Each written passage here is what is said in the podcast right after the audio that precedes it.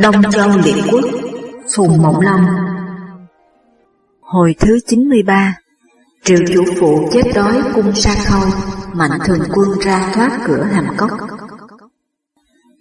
Lại nói triệu vũ vương mình dài tám thước tám tấc Trán rộng mồm dài, tóc rậm râu xồm Mặt đen có ánh sáng, sức khỏe vô địch, chí khí hùng vĩ. Lên ngôi năm năm Lấy con gái nước Hàn làm phu nhân Sinh con trai là Chương lập làm thái tử. Năm 56 tuổi, vì nằm mộng thấy một người con gái đẹp gãy đàn, đem lòng yêu mến, ngày hôm sau nói chuyện với quần thần. quan đại phu là Hồ Quảng Tự, nói có con gái tên là Mạnh Điều, gãy đàn rất hay. Vũ Linh Vương liền cho triệu đến Đại Đại Lăng, thì thấy dung mạo giống hệt như người trong mộng. Vương bèn sai gãy đàn, nghe lấy làm bằng lòng lắm, đem về cung, gọi là Ngô Hài sinh con là Hà. Khi hàng hậu mất, liền lập Ngô Hài làm hậu, bỏ Thái tử Chương, lập Hà lên làm Thái tử. Vũ Linh Vương tự nghĩ nước triệu Bắc giáp Yên, Đông giáp Hồ, Tây giáp Lâm Hồ, Lâu Phiền, lại cùng triệu là láng giềng, mà tần chỉ cách một con sông, ở vào nơi bốn mặt chịu đánh, chỉ e ngày một mòn yếu. Vũ Linh Vương bèn tự mình mặc y phục rỡ hồ, mang đai và đi giày da thuộc. Lại bắt dân đều bắt chước tục hồ, tay áo may chẽm, vạt áo khép vào bên tả, để tiện việc cởi ngựa bắn cung. Trong nước không kể sang hàng, ai nấy đều mặc quần áo hồ, không đi xe, chỉ cởi ngựa, ngày ngày săn bắn. Nhờ vậy quân nước triệu ngày càng mạnh, Vũ Linh Vương tự đem quân đi cướp đất, đến tận Thường Sơn, mở thêm được vài trăm dặm, rồi nảy ra cái chí muốn nuốt tần, lại cho rằng các tướng không thể chuyên dùng được, chi bằng giao việc nước cho con đẻ mình, được rộng chân đi kinh lý bốn phương. Bèn họp quần thần, đặt lễ đại triều ở Đông Cung mà truyền ngôi cho Thái tử, tức là Huệ Vương. Còn mình thì làm chủ phụ, cũng như đời sau gọi là Thái Thượng Hoàng. Liền đó cử Phi Nghĩa làm tướng quân, Lý Đoái làm Thái Phó, công tử Thành làm tư mã, phong cho con trưởng là Chương ở đất An Dương, gọi là An Dương Quân, và cử Điền Bất Lễ làm tướng cho An Dương Quân. Chủ phụ muốn dò xem núi sông hình thế nước Tần và xem vua Tần là người thế nào, bèn trá xưng làm sứ giả nước Triệu là Triệu Chiêu, đem quốc thư sang nước Tần, báo việc lập vua, lại mang vài người thợ đi dọc đường vẽ địa hình, vào thẳng hàm dương ý kiến vua Tần. Chiêu Tương Vương hỏi rằng, vua nhà ngươi đã tuổi tác lắm sao? Thưa rằng còn tráng kiện lắm. Lại hỏi, còn tráng kiện sao lại truyền ngôi cho con?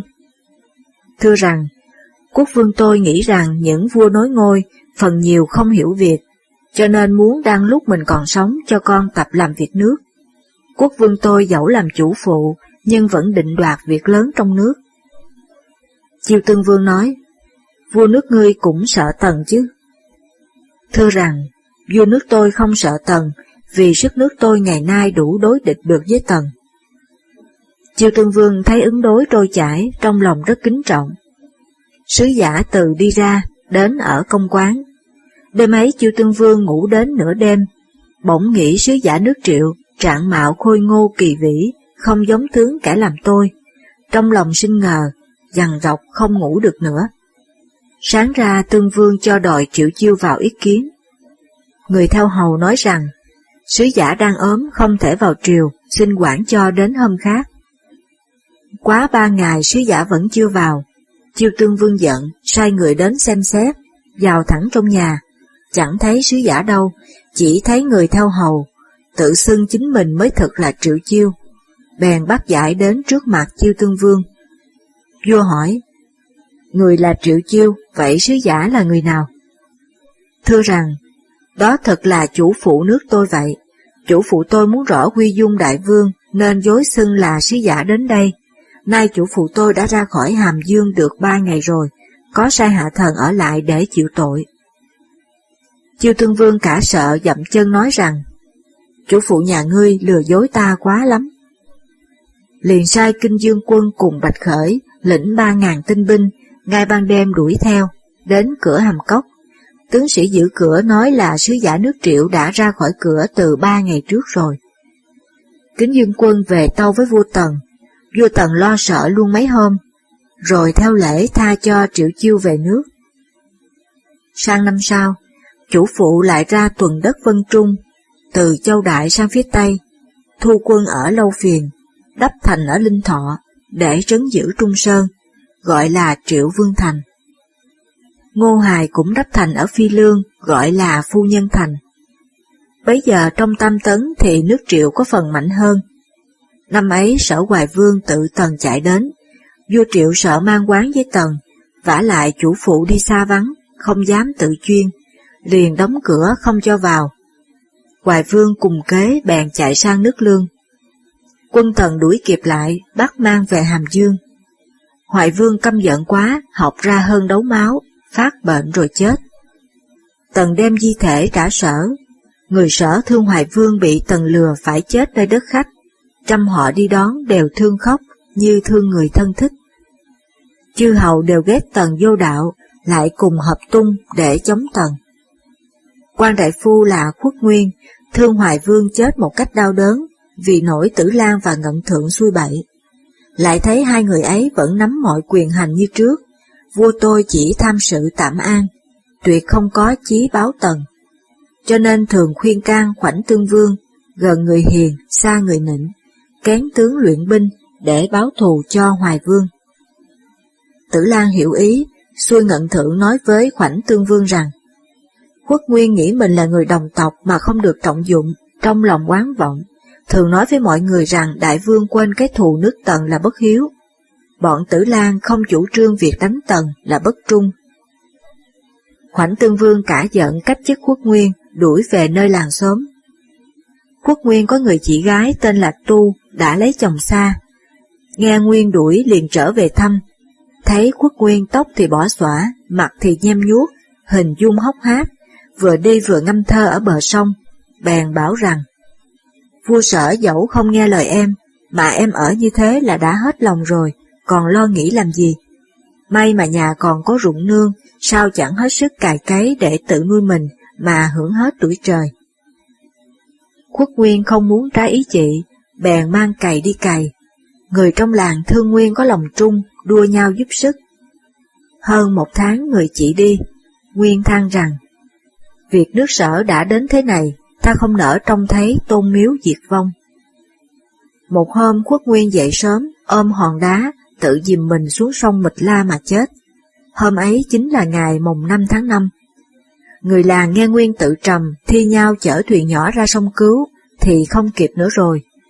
Bèn làm bánh nếp có gốc ném xuống dòng sông để tế. Mỗi cái bánh đều có buộc sợi chỉ màu, là vì sợ bị thuồng luồng cướp ăn mất lại như tục đua bơi thuyền rồng ở ngô già sở, cũng vì việc cứu với quốc nguyên mà sinh ra. Cái ruộng quốc nguyên cài, về sau gạo trắng như ngọc, nên gọi là ruộng gạo ngọc. Đặt tên làng gọi là làng Ti Quy. Lại nói triệu chủ phụ ra tuần ở Vân Trung, về đến Hàm Đan, luận công hành thưởng cho nhân dân cả nước được uống rượu say ba ngày. Hôm ấy quần thần đều họp cả để chúc mừng, Chủ phụ sai Huệ Vương ngồi nhận lễ, thấy Hà tự mình đặt ghế riêng, ngồi ở cạnh xem hành lễ. Thấy Hà còn bé, mặc áo cổn, đội mũ miệng, ngoảnh mặt về phía nam mà làm vua. Còn con trưởng là Chương thì to lớn, đáng bậc trượng phu, mà phải hướng về phía bắc, lại quỳ ở dưới. Anh phải chịu quốc em, nghĩ thế lấy làm thương lắm. Buổi chầu tan, chủ phụ thấy công tử Thắng ở bên cạnh, bèn bảo nhỏ rằng, Ngươi có thấy An Dương Quân không? Dẫu An Dương Quân vẫn theo bao chầu lại, nhưng có ý không vui. Ta muốn chia đất triệu làm hai, cho chương làm vua ở đại, cũng ngang với triệu, ý ngươi nghĩ thế nào? Thắng thưa rằng, chúa công trước đã tính lầm, nay phận vua tôi đã định rồi, mà lại còn xin việc ra, e rồi anh em sau này sẽ tranh giành nhau mất. Chủ phụ nói, quyền ở tay ta còn phải lo gì? Chủ phụ về cung, phu nhân là ngô hài thấy sắc mặt đổi khác liền hỏi, ngày nay trong triều có việc gì? Chủ phụ nói, ta thấy thái tử cũ là chương là anh mà phải chầu em, thật là trái ngược. muốn lập chương làm vua đại, Thắng lại nói là không nên, cho nên ta trù trừ chưa quyết. Ngô Hài nói, xưa kia một hầu nước tấn sinh hai con, trưởng là cừu, thứ là thành sự. Một hầu mất, cừu lên nối ngôi, đóng đô ở dực, phong em là thành sự ở khúc ốc. Về sau khúc ốc mạnh, diệt hết con cháu của cừu và thôn tính cả đất dực. Việc đó chắc chủ phụ có biết. Thành sự là em mà còn giết được anh, Phương Chi Chương lại là anh đối với em, là lớn đối với bé ư. Mẹ con tôi rồi đến bị người ta ăn thịt mất. Chủ phụ quá nghe lời nói của Ngô Hài, bèn thôi việc ấy. Có người nội thị trước kia hầu Thái tử Chương ở Đông Cung, nghe chủ phụ bàn việc ấy, bèn đi bảo riêng cho Chương biết. Chương bàn với Điền Bất Lễ. Bất Lễ nói, chủ phụ muốn chia đất phong vương cho hai con là do ở công tâm, chỉ vì lời nói của người đàn bà làm ngăn trở đó thôi. Vua còn bé không hiểu việc, nếu thừa cơ dùng kế mà làm, thì chủ phụ cũng không làm thế nào được. Chương nói, việc ấy nhà ngươi nên lưu ý, giàu sang ta sẽ có nhau. Thái phó là lý đoái quen thân với phi nghĩa, mật báo phi nghĩa rằng, An Dương quân cường tráng mà kêu, vay cánh rất nhiều, và Dương có lòng quán vọng, Điền Bất Lễ là người cương cường tự phụ, biết tiếng mà không biết thoái. Hai người đang cùng mưu làm bậy. Đến khi việc hỏng thì ông là người có trách nhiệm, và quyền thế, tất là phải chịu tai họa trước mọi người. Sao ông chẳng xưng bệnh mà giao quyền cho công tử thành, mai ra có thể thoát họa được? Phi Nghĩa nói, Chủ phụ đem vua giao cho tôi, tôi làm tướng quốc, là vì cho tôi là người có thể quỷ thác được trong lúc an nguy nay chưa thấy họa mà đã tránh trước, há chẳng bị tuân tức ở dưới suối vàng, chê cười cho ư. Lý đoái than rằng, thế là ông được chữ trung mà mất chữ trí đấy. Nói xong chảy nước mắt một hồi lâu rồi tự biệt. Phi Nghĩa nghĩ đến lời lý đoái, đêm không ngủ được, bữa không nuốt được, mãi không nghĩ được kế gì, bèn bảo tinh hầu cận là cao tính rằng, từ nay về sau, nếu có chỉ của chủ phụ đòi vua ta, thì phải bảo cho ta biết trước. Cao tính dân lời. Bỗng một hôm chủ phụ cùng vua đi chơi ở Sa Khâu, Chương cũng đi theo. Tại Sa Khâu có một cái đài xây từ đời vua trụ, nhà thương, có hai tòa ly cung. Chủ phụ cùng vua đều ở trong cung, cách xa nhau chừng năm sáu dặm. Cái quán của Chương ở vào giữa.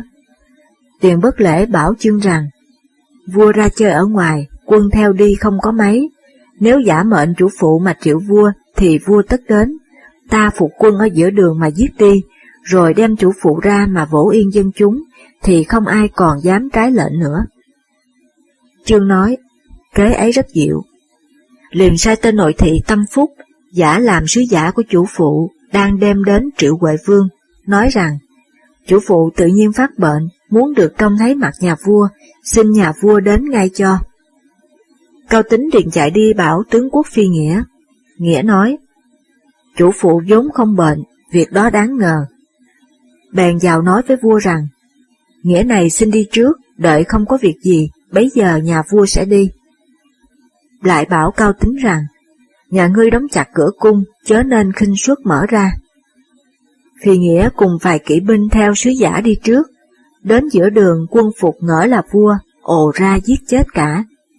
Điền bất lễ chăm lửa xem thì thấy là phi nghĩa, sợ quá nói rằng, việc hỏng mất rồi, Âu là nhân lúc việc còn chưa lộ, ta đem hết quân đánh ức vua, mai còn có thể được. Rồi đem chương đến đánh vua. Cao tính vì phi nghĩa đã dặn trước, nên đã dự bị phòng giữ rất chắc chắn. Điền bất lễ đánh phá cung vua, không sao phá được.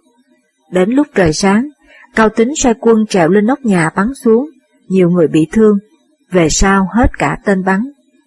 Cao tính phải sai rút ngói ném xuống. Điền bất lễ sai lấy đá to buộc vào đầu cành cây để đánh cửa cung, tiếng vang như sấm. Huệ vương đang ở trong lúc nguy cấp, bỗng nghe bên ngoài có tiếng reo hò, hai đội quân nữa kéo đến đánh. Quân bất lễ thua to, xô nhau mỏ chạy. Số là công tử thành, lý đoái ở trong thành bàn với nhau, sợ An Dương quân thừa cơ làm loạn, mỗi người liền đem một đội quân kéo đến tiếp ứng. Gặp lúc quân địch đang vây cung vua, giải cứu được cái nạn ấy. Chương đánh thua hỏi Điền Bất Lễ rằng, bây giờ biết làm thế nào? Bất Lễ nói, công tử hãy chạy ngay vào chỗ chủ phụ mà khóc lóc kêu xin, chủ phụ tất sẽ che chở cho, còn tôi tôi xin hết sức chống với toán quân đuổi theo. trương theo lời một mình cưỡi ngựa chạy vào cung chủ phụ. Chủ phụ quả nhiên mở cửa cho vào, giấu kín một nơi. Bất lễ đem tàn binh đánh nhau với quân của thành đoái. Quân ít không địch nổi, bị Lý Đoài chém chết. Đoái chắc là An Dương quân không chỗ nương thân, tất phải chạy vào nhờ chủ phụ. Bèn dẫn quân đến vây cung chủ phụ, phá tan cửa cung. Đoái cầm gươm đi trước mở đường, công tử thành đi sau, vào ý kiến chủ phụ, dập đầu nói rằng An Dương quân làm phản, phép nước không thể tha được, xin chủ phụ cho bắt ra đây. Chủ phụ nói, nó chưa hề đi vào trong cung ta, hai người nên đi tìm nơi khác. Đoái thành hai ba lần bẩm xin, chủ phụ không nói gì. Đoái nói, việc đã đến thế xin cho sụp tìm một phen, nếu không có thật, sẽ xin tạ tội. Thành nói, nhà ngươi nói phải đấy. Bèn gọi vài trăm thân binh tìm khắp trong cung, đến chỗ hai tường giáp nhau, bắt được An Dương quân, lôi tuột ra. Lý đoái vội rút gươm chém đứt đầu ngay. Thành nói, sao lại thế? Đoái nói, nếu để gặp chủ phụ, lỡ ra chủ phụ giữ lại không cho bắt thì sao? Nếu ta chống thì trái lễ làm tôi, mà theo thì để mất một tên giặc, chi bằng giết ngay là hơn.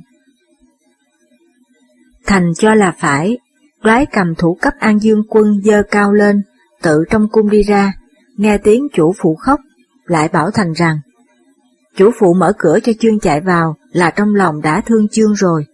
Chúng ta vì cố bắt chương, vây cung chủ phụ, lôi chương ra mà giết, thật là làm đau lòng chủ phụ. Sau khi yên việc, nếu chủ phụ trị tội vây cung, thì chúng ta đến bị giết cả họ mất. Vua còn bé không đủ bàn việc, chúng ta nên tự quyết. Bèn truyền lệnh quân sĩ không giải vây, rồi sai người giả truyền lệnh của Huệ Vương rằng, những người ở trong cung, ai ra trước thì được tha tội, ai ra sau thì là vây cánh giặc, sẽ bị giết cả họ. Các tùng quan và nội thị nghe lệnh vua tranh nhau ra trước, ở trong chỉ còn lại có một mình chủ phụ. Chủ phụ gọi không một người nào thưa, muốn ra thì cửa đã khóa chặt rồi. Quân sĩ vây luôn vài ngày, chủ phụ ở trong cung đói quá, không kiếm được cái gì ăn. Ở giữa sân có cái cây, trên có tổ chim sẻ, chủ phụ bèn lấy trứng ăn, được hơn một tháng bị chết đói. Chủ phụ đã chết, người ngoài chưa ai biết, bọn lý đoái vẫn chưa dám vào, đợi mãi đến hơn ba tháng mới dám mở khóa vào xem, thì thi thể chủ phụ đã khô đét ra rồi. Công tử Thành đưa Huệ Vương đến cung Sa Khâu, coi liệm và phát tang chôn ở đất đại.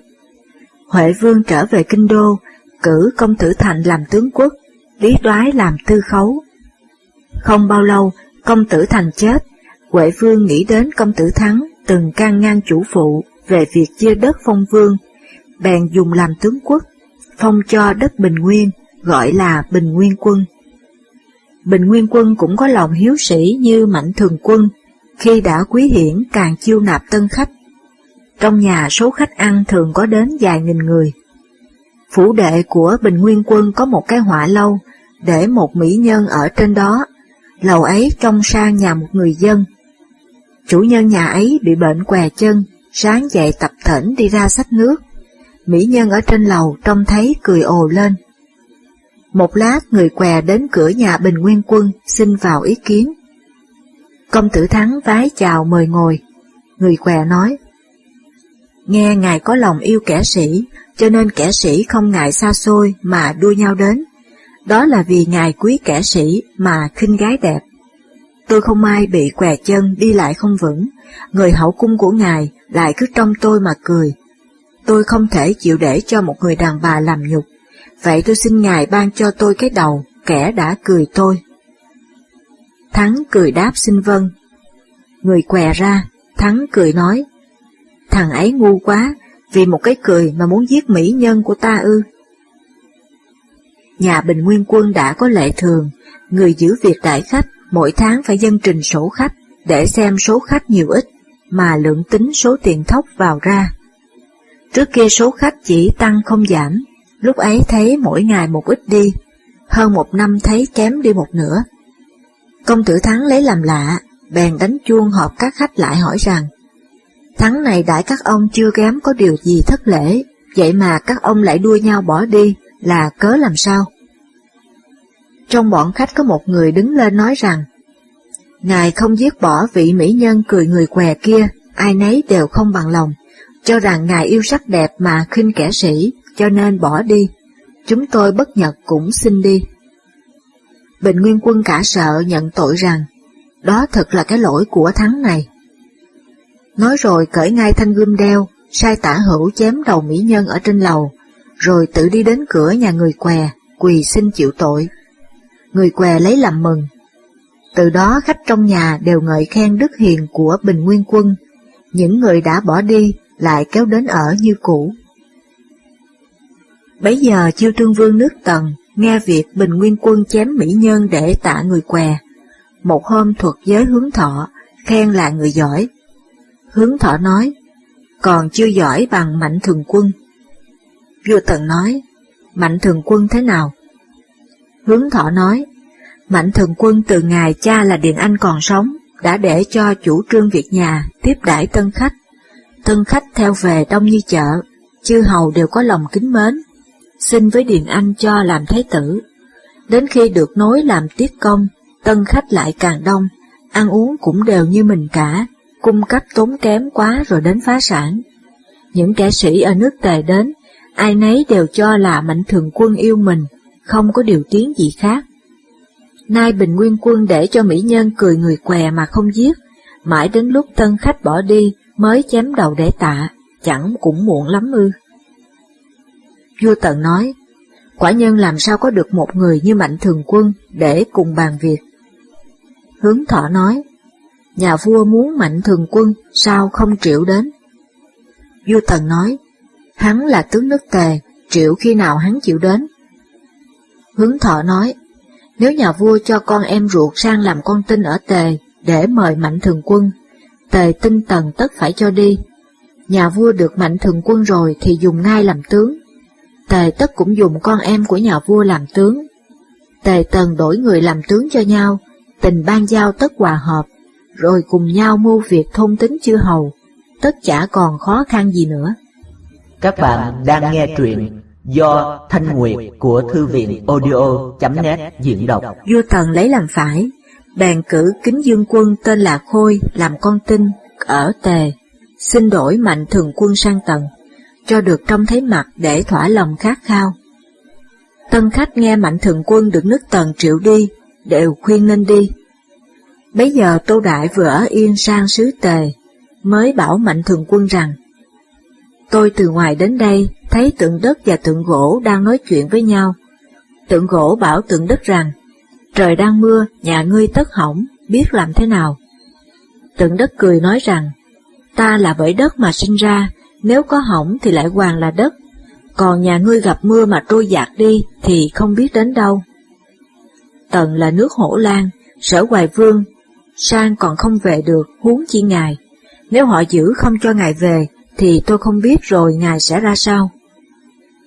Mạnh thần quân bèn từ chối không đi. Huân chương nói với Mân Vương rằng, nước tần đưa con tin sang mà cầu được tiếp kiến mạnh thường quân là có ý muốn thân tề. Mạnh thường quân không đi thì mất lòng tần. Tuy nhiên giữ con tin của tần, còn là không tin tần. Chi bàn nhà vua cứ lấy lễ cho kinh dương quân về tần, mà sai mạnh thường quân sang sứ tần để đáp lễ. Như vậy thì vua Tần tất tin nghe mạnh thường quân mà ở hậu với tề. Mân Vương cho là phải, bảo Kinh Dương Quân rằng, quả nhân sắp sai tướng quốc sang sứ bên thượng quốc để triều bái vua Tần, há dám phiền quý nhân làm tin. Rồi sai dùng xe ngựa đưa Kinh Dương Quân về Tần, lại sai Mạnh Thường Quân theo sang sứ. Mạnh Thường Quân cùng hơn nghìn tân khách, hơn trăm cổ xe, theo phía Tây đi đến Hàm Dương vào ý kiến vua Tần. Vua Tần xuống thềm đón, cầm tay chào hỏi, giải tỏ lòng yêu mến bấy lâu. Mạnh thường quân có cái áo cầu lông chồn màu trắng, lông dài hai thước, sắc trắng như tuyết, giá đáng nghìn vàng. Thật là của quý có một không hai, dùng làm lễ riêng đem dân vua Tần. Vua Tần mặc áo cừu ấy đi vào cung, khoe với nàng Yên Cơ. Yên Cơ nói, áo cầu ấy người ta cũng thường có, lấy gì làm quý. Vua thần nói, giống trồn nếu không sống vài nghìn năm thì sắc không trắng, cái áo cầu này lấy những miếng da nách giống trồn ghép lại mà thành ra, là một thứ da thuần trắng, cho nên giá rất cao. Tề là một nước lớn ở Sơn Đông, cho nên mới có thứ áo quý này. Bấy giờ khí trời còn ấm, vua Tần cởi áo cầu giao cho kẻ lại giữ kho, dặn phải cất cẩn thận, đến mùa rét dùng. Rồi chọn ngài lập Mạnh Thường Quân làm thừa tướng. Vua Lý Tật sợ rằng nếu Mạnh Thường Quân được dùng thì sẽ cướp mất quyền mình, bèn sai gia khách là Công Tôn Thích, bảo vua Tần rằng tiền Văn là người Tề, nay làm tướng Tần, tất hẳn phải nghĩ đến Tề trước, rồi mới nghĩ đến Tần. Cứ lý mà suy, Mạnh Thường Quân đã có cái tài trù liệu mọi việc, không việc nào sai, lại thêm có nhiều tân khách giúp cho. Nếu mượn quyền Tần để mua ngầm cho Tề, thì Tần nguy mất.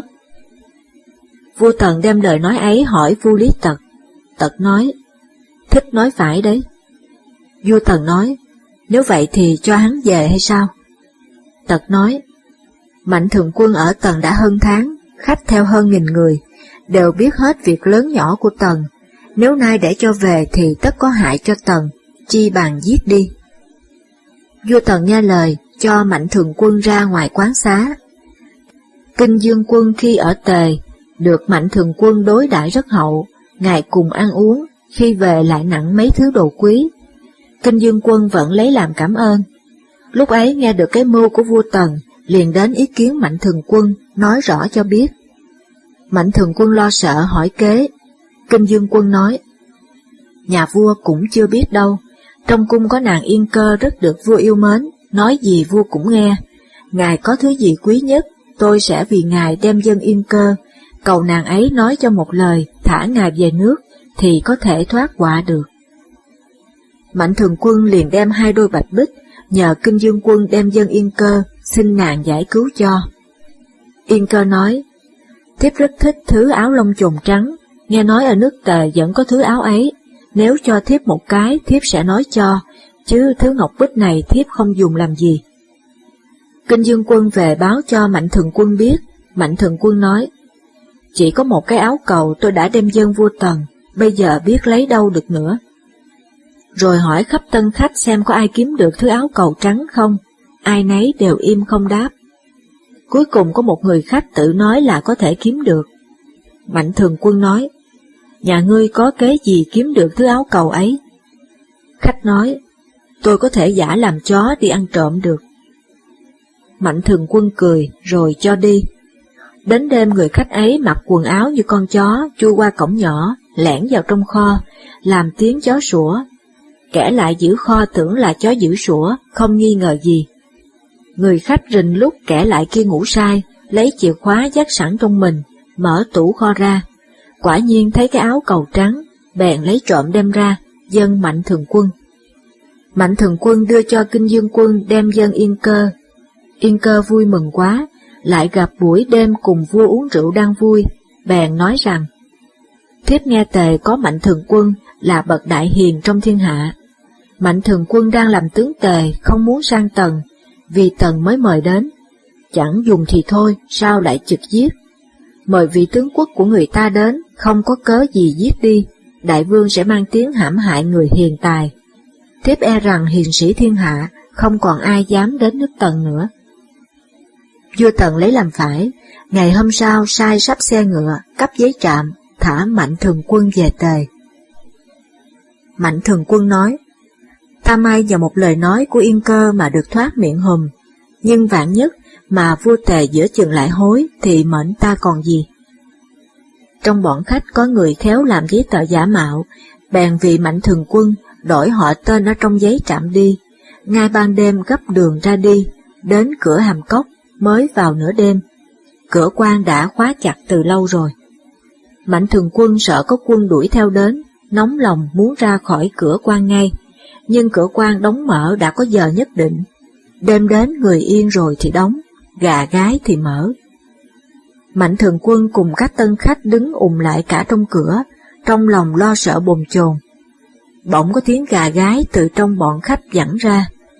Mạnh thường quân lấy làm lạ nhìn xem, thì quá ra trong bọn hạ khách có người khéo bắt chước tiếng gà gái. Rồi bao nhiêu gà ở quanh đó đều gái theo. Kẻ lại giữ cửa quan tưởng là trời đã sáng thật, liền dậy khám xét giấy trạm của mọi người, rồi sai mở cửa ra. Mạnh thường quân cùng tân khách lại gấp đường ra đi, bảo hai người khách kia rằng, ta nay nhờ khỏi miệng hùm là nhờ sức chó sủa gà gái đó. Các tân khách tự thẹn là không có công gì, từ đó không dám khinh nhờn bọn hạ khách nữa. Vua Lý Tật nghe nói Mạnh Thường Quân được tha về nước, vội vào triều nói với vua Tần rằng, nếu nhà vua không giết Điền Văn thì cũng nên giữ lại làm tin, làm sao lại thả cho hắn về. Vua Tần lấy làm hối, lập tức sai người đuổi theo Mạnh Thường Quân đến cửa hàm cốc, đòi xem sổ tên hành khách, thì không có họ tên sứ tề là Điền Văn. Sứ giả nói, hay là hắn đi theo đường tắt nào, chứ có sao bây giờ chưa đến. Đợi đến nửa ngày, chẳng thấy gì, mới nói hình trạng mạnh thường quân và số tân khách xe ngựa. Kẻ lại giữ cửa ải nói, nếu vậy thì bọn ấy ra khỏi cửa quan từ sớm kia rồi. Sứ giả hỏi còn có thể đuổi kịp nữa không? Kẻ lại nói, bọn ấy đi nhanh lắm, nay đã cách xa đến trăm dặm, không thể đuổi kịp được nữa. Sứ giả bèn trở về báo vua Tần. Vua Tần than rằng, Mạnh thường quân có cái cơ mưu quỷ thần bất trắc, thật là bậc hiền sĩ trong thiên hạ.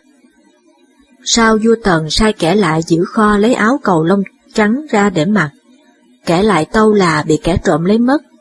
Đến khi thấy nàng yên cơ mặt, hỏi kỹ ra mới biết là người khách của mạnh thường quân lấy trộm. Vua Tần lại than rằng, tân khách trong nhà mạnh thường quân đông như chợ, hạng nào cũng có, nước tần ta thực chưa có bằng. Rồi lấy áo hầu cừu cho nàng yên cơ mặt, mà không bắt tội kẻ giữ kho nữa.